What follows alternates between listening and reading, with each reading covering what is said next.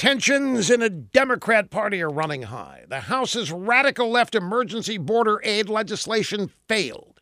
Senate Democrats took one look at it and knew it was a total loser. It was so bad that Chuck U. Schumer went with the Republican plan, which then passed overwhelmingly in both houses.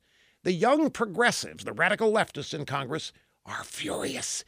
They're really, really mad, but what else is new? They're angry all the time at everybody who doesn't think like they do. Losing their precious bill in the House turned these angry little progressives into a rabid mob out for political revenge. Moderate Democrats are spooked, says Politico. The moderate Democrats looking over their shoulders, and with good reason. Progressives are putting targets on their backs. They want senior members of the Democrat Party primaried and gone, dumped into the ash heap of history. These young radicals don't plan to wait for political power to come their way. They want to take it by force if they can, which is what the game's all about. Can't really blame them.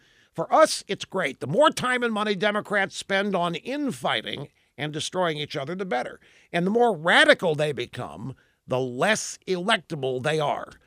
I really hope that's true.